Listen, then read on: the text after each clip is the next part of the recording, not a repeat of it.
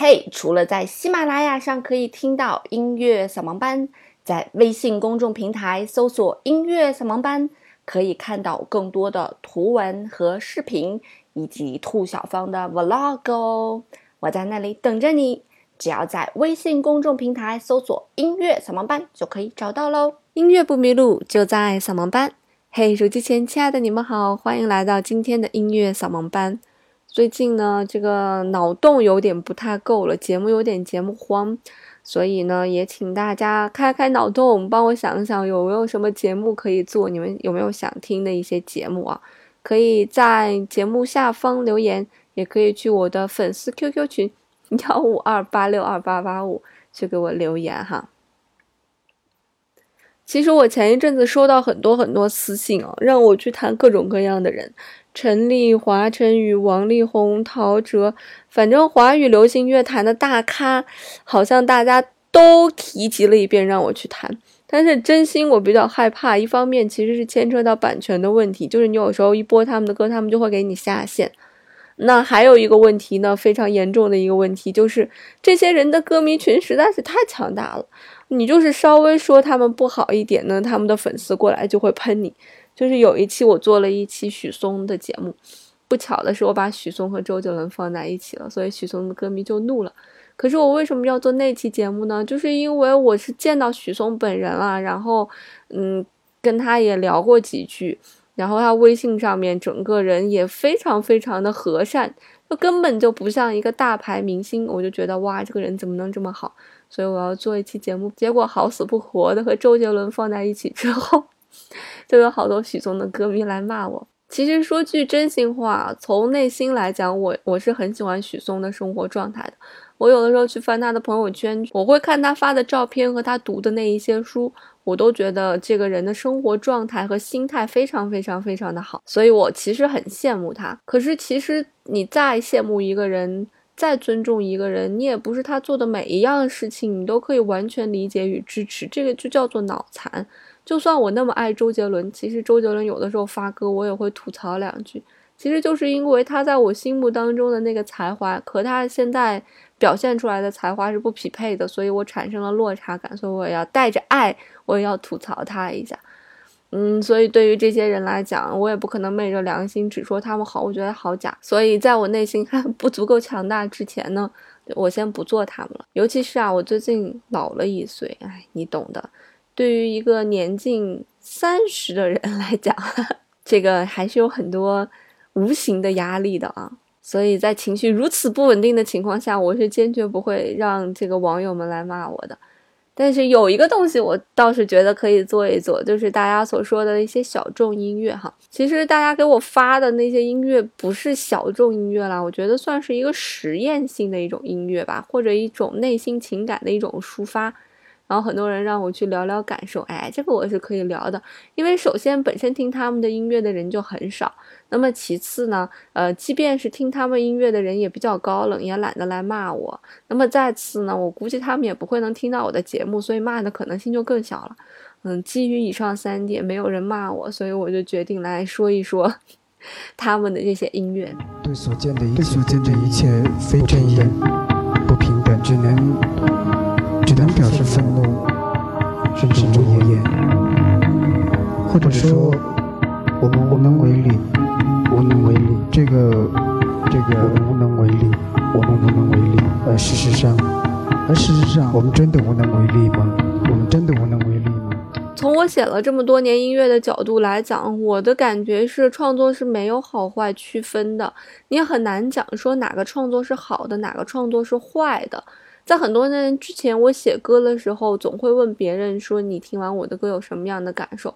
那我现在其实想起来，是一件非常傻的一件事情，就是其实不同的人听到你的歌，感受是不一样的。所以为什么会有小众这么一说呢？这个众小在哪儿了呢？就是说这一波人他们有相同的情绪，然后被这一个人所感染了，那这一波人就追随着这一个人了，就是他所谓的粉丝了。那什么叫做大众情绪？什么叫做流行音乐呢？那你就会发现，像薛之谦、周杰伦他们的歌，就他们的歌啊、词啊，普遍来讲呢是比较偏朗朗上口。那么歌词也也比较偏，又有两个字叫做共情嘛。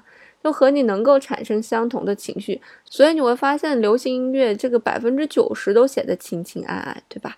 所以这就是为了能跟大家产生一种共情嘛，所以我们大家都来写情爱之歌。所以也许我写的这个歌是给大学生去听的，可是非好死不活来个老头儿说你这写的啥歌啊？是不是太幼稚？那我就觉得不舒服了。我这个歌写了又不是给你听的，那你怎么能够理解到两个人牵牵手都会笑一个星期的感受了？所以你根本就没有办法体会到歌里的那种甜蜜呀，是不是？那你要给一个十八九岁的小伙讲说爱是包容，他同样也不懂啊。他就觉得我的女朋友受了欺负，我一定要跟别人打一架，证明我是我爱我我女朋友的。可是你把这个事情放到五十年之后再去讲，那你说他六十多了，他还会觉得？呃，我要为了我女朋友打一架吗？他那时候才会懂什么叫做爱是包容啊。所以，流行音乐它非常具有一个东西叫做时代的性。很多时候你会发现。好像你跟一个比你自己大二三十岁或者十岁、二十岁的人，你觉得你们俩之间是没有代沟的，在交流起来是没有代沟的，那你们俩就去一起听歌吧。你保准你一起听歌，你就会发现代沟了。你喜欢听 Bruno Mars，他都觉得哇真吵；你喜欢听 Ed Sheeran，你觉得那个节奏感超炫的，他都觉得真吵。你喜欢听个电音，喜欢听一个 DJ 打碟儿，他就觉得真吵。然后他给你放一首歌，你就会觉得真老派。哎呀，这都老掉牙的歌了。所以这个流行音乐，这个流行流行，它一定是具有这个时代特征的，它一定是符合那个年龄阶段的。所以当你听不懂一首歌的时候，并不证明它不好，只是你听不懂而已，只是你没有这个情感而已，只是你没有经历到这些情绪而已，所以没有办法跟你产生一个东西叫做共情，所以你也就听听就忘了。那么有一些大多数好的一些流行歌呢，它的旋律非常朗朗上口，让你听起来觉得特别舒服。你就喜欢听呀听呀听呀听呀再听，那这个旋律究竟怎么写出来的？真的，我觉得是没有一个确定的一个定量的，说这么写啊，它都是好听啊，那么写它都是不好听。所以有的时候让人工智能去写这些东西，你听起来也觉得特别的荒谬。艺术的本质就是应该是它的这个创造力。你让他去模仿出来的东西，那这个创造力缺失是一件很荒唐的事情。那其实最近也有一些人给我听了各种各样奇奇特特的小众音乐，很多人听完都会怀疑这种东西它存在的意义是什么。从我个人的角度来讲，我也没有办法去理解，因为我也不是他们。我不是那种彰显个性的一个人。从我开始上小学、上初中、上高中、上大学、上研究生一路的这个学习经历来讲，我还是算一个乖乖女的类型啊，真的是每天认真学习，然后考试一定要拿这个，呃，全班前十、年级前一百的这个名次啊。虽然不是拔尖儿吧，但也算是中上等。考大学选专业也是要选一个稳妥的专业啊。回来找工作，第一份工作也是老师嘛。也要选一个稳妥的工作，所以从我的个性上来讲，我就不是走那种极端个性的人，所以我在听这种音乐的时候，我也 get 不到他的点，所以我有的时候也会说几句，我就会觉得啊，他们的这个情绪过于奇特，我无法理解。那要是从音乐创作的角度来讲，反正我一直都是觉得哈，音乐是一个情感的一个输出口，就是所有的艺术形式里面，就是音乐的这个输出，它是最直接的。嗯，情绪激动时候的音乐和情绪压抑时候的音乐和快乐的音乐、悲伤的音乐，反正不管演奏者也好、创作者也好，还是听众也好，反正他一听他就能 get 到。哦，他可能要比美术的那种情感表达更直观，它很抽象，但它表达情绪会很直观。美术它表达一些具象的东西，它会很直观，但它有时候表达情绪的时候，你可能没有办法完完全全 get 到他想要表达的点，你不能像音乐这么直接。所以音乐从本质上来讲，它都是一个情感的一个输出嘛，情绪的一个出口嘛。所以从这个情绪的出口到表达的方式到呈现的这样一个状态，这是一个过程，对吧？所以在这里面就非常关键的一点就是一个表达方式了，就就是你怎么样把你的情绪用一个好的表达方式要表达出来，然后表达出来给观众呈现出来这样一个呈现方式。那么这个表达的这个方式的高级和低级的话，这个就是一个音乐。工作者一个音乐从事者的一个基本功啦，或者他的才华所体现的地方啦。那有的人他的表达方式他就很高级啊，你周杰伦写的那些歌让你听起来你就是觉得很舒服啊。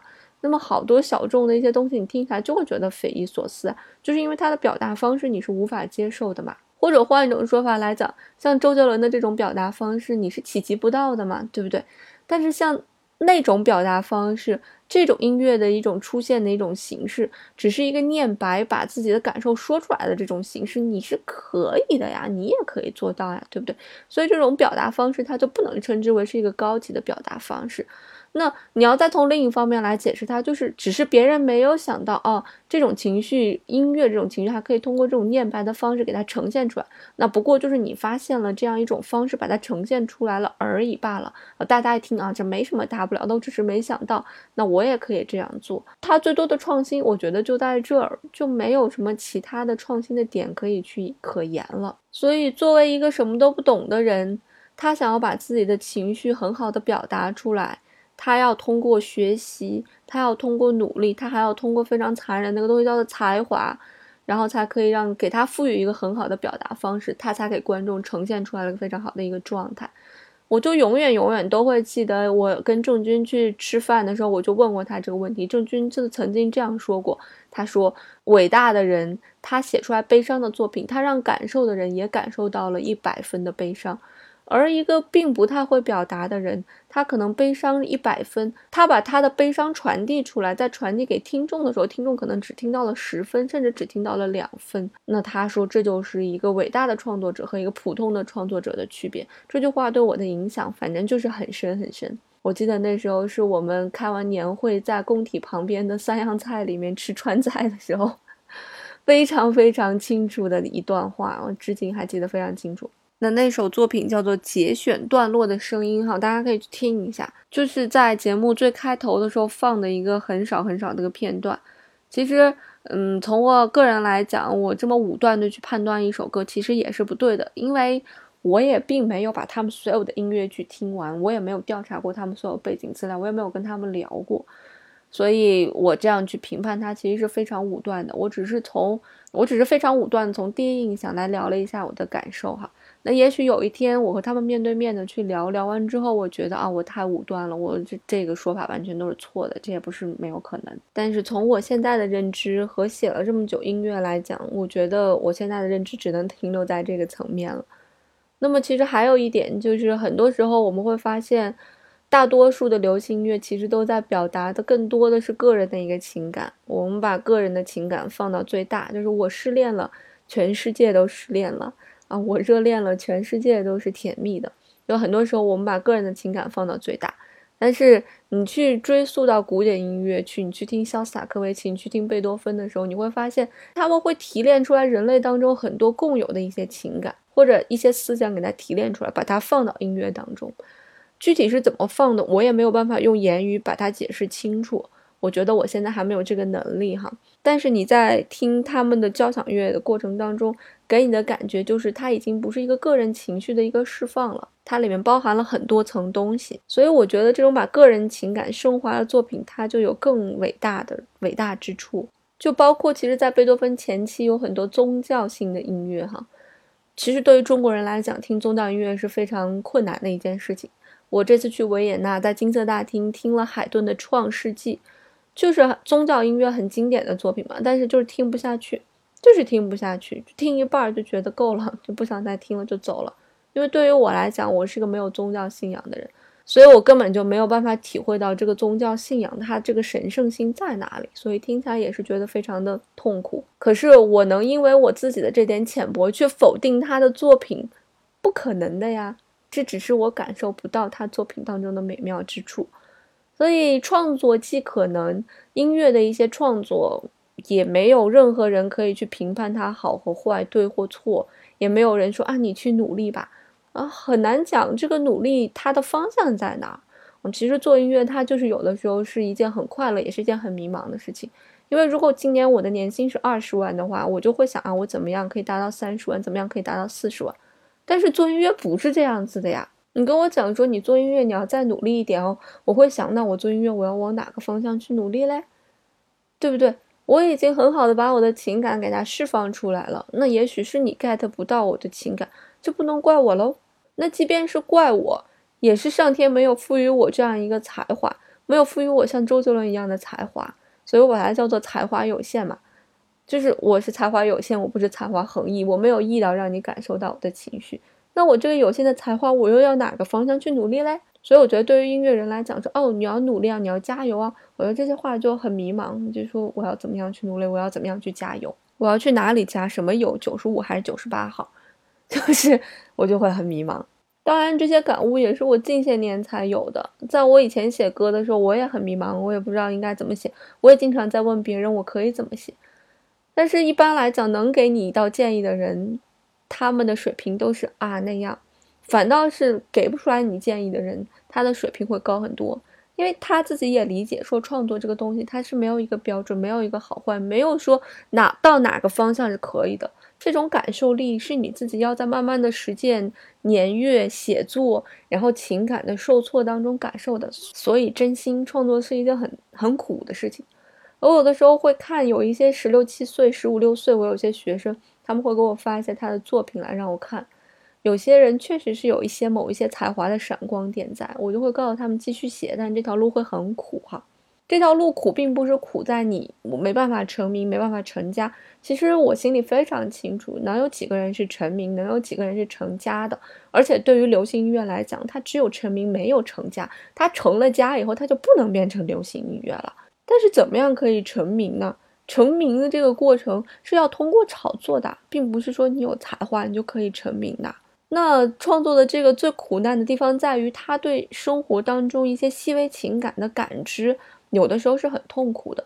就是别人的痛苦是一分，可能到你身上感受是五分，哦，那别人在看来你的痛苦是五分，其实你的痛苦已经达到了十分，那是一件非常痛苦的事情。就像我很多时候在写音乐的过程当中，可能半夜一点才能睡着，凌晨四五点我就会醒，但其实这里面也有很多很多的快乐在里面。有很多时候，你在听到你的音乐的那种兴奋的镜头，你在有一个很好的想法出来，有很多兴奋的镜头，那个荷尔蒙分泌是很厉害的，那是你很快乐的时候。所以这件事情真的很难讲。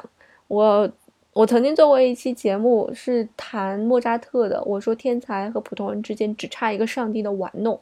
我并没有说天才他的生活就过得一定好，普通人的生活就一定过得不好。所以我写的是差一个玩弄，因为你根本不知道莫扎特他经历了什么，他后期很多生活很痛苦，包括他对宫廷的那些不认同，他也很痛苦。你根本也没有办法体会到贝多芬他经历了什么，他才能写出来那样的音乐。他在写第五交响曲的时候，他到底经历了什么？他写出来这样的音乐。他在写第九交响曲《欢乐颂》的时候，他又经历了什么？他才能看得那么通透？所以站在一个创作者的角度去看一个创作者，我会很心疼，很心疼，很心疼他们。所以很多时候我也会觉得，其实。不会感知生活，不会去创作一个平凡的一个状态，是一个很好的状态。因为很多平凡和点滴当中的快乐非常的踏实。这期节目絮絮叨叨的跟大家讲了很多，这期就是侃侃而谈，跟大家聊了一个创作者的一个心路历程吧。也欢迎大家温柔的反驳我啊，我不接受强烈的反驳。对于一个天蝎座处于暴躁期的女性来讲，这个恐怖程度和杀伤力，嗯，体会一下啊。好了，这期就跟大家聊这么多吧。音乐不迷路，就在扫盲班。我们周末再见喽。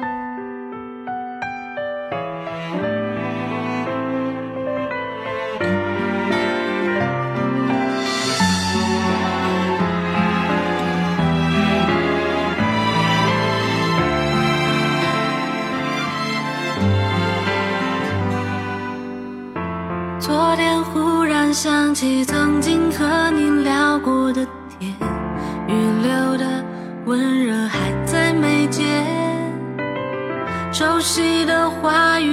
怀我的耳边，我的心间，不舍得先说再见。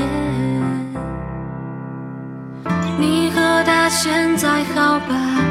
看着你的笑脸，只剩一个他。我不小心闯入的。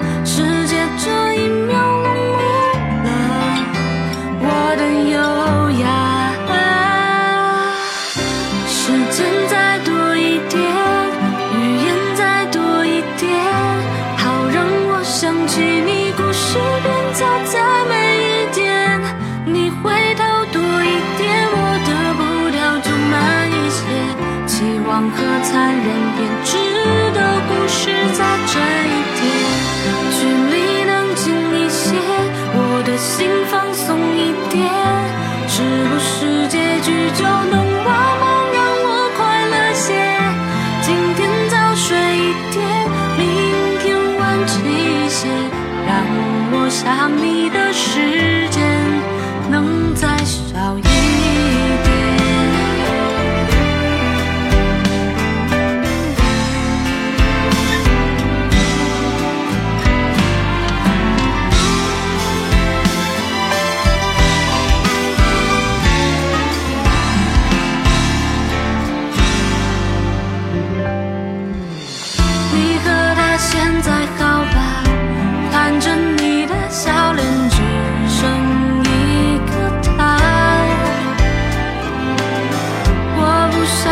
窗。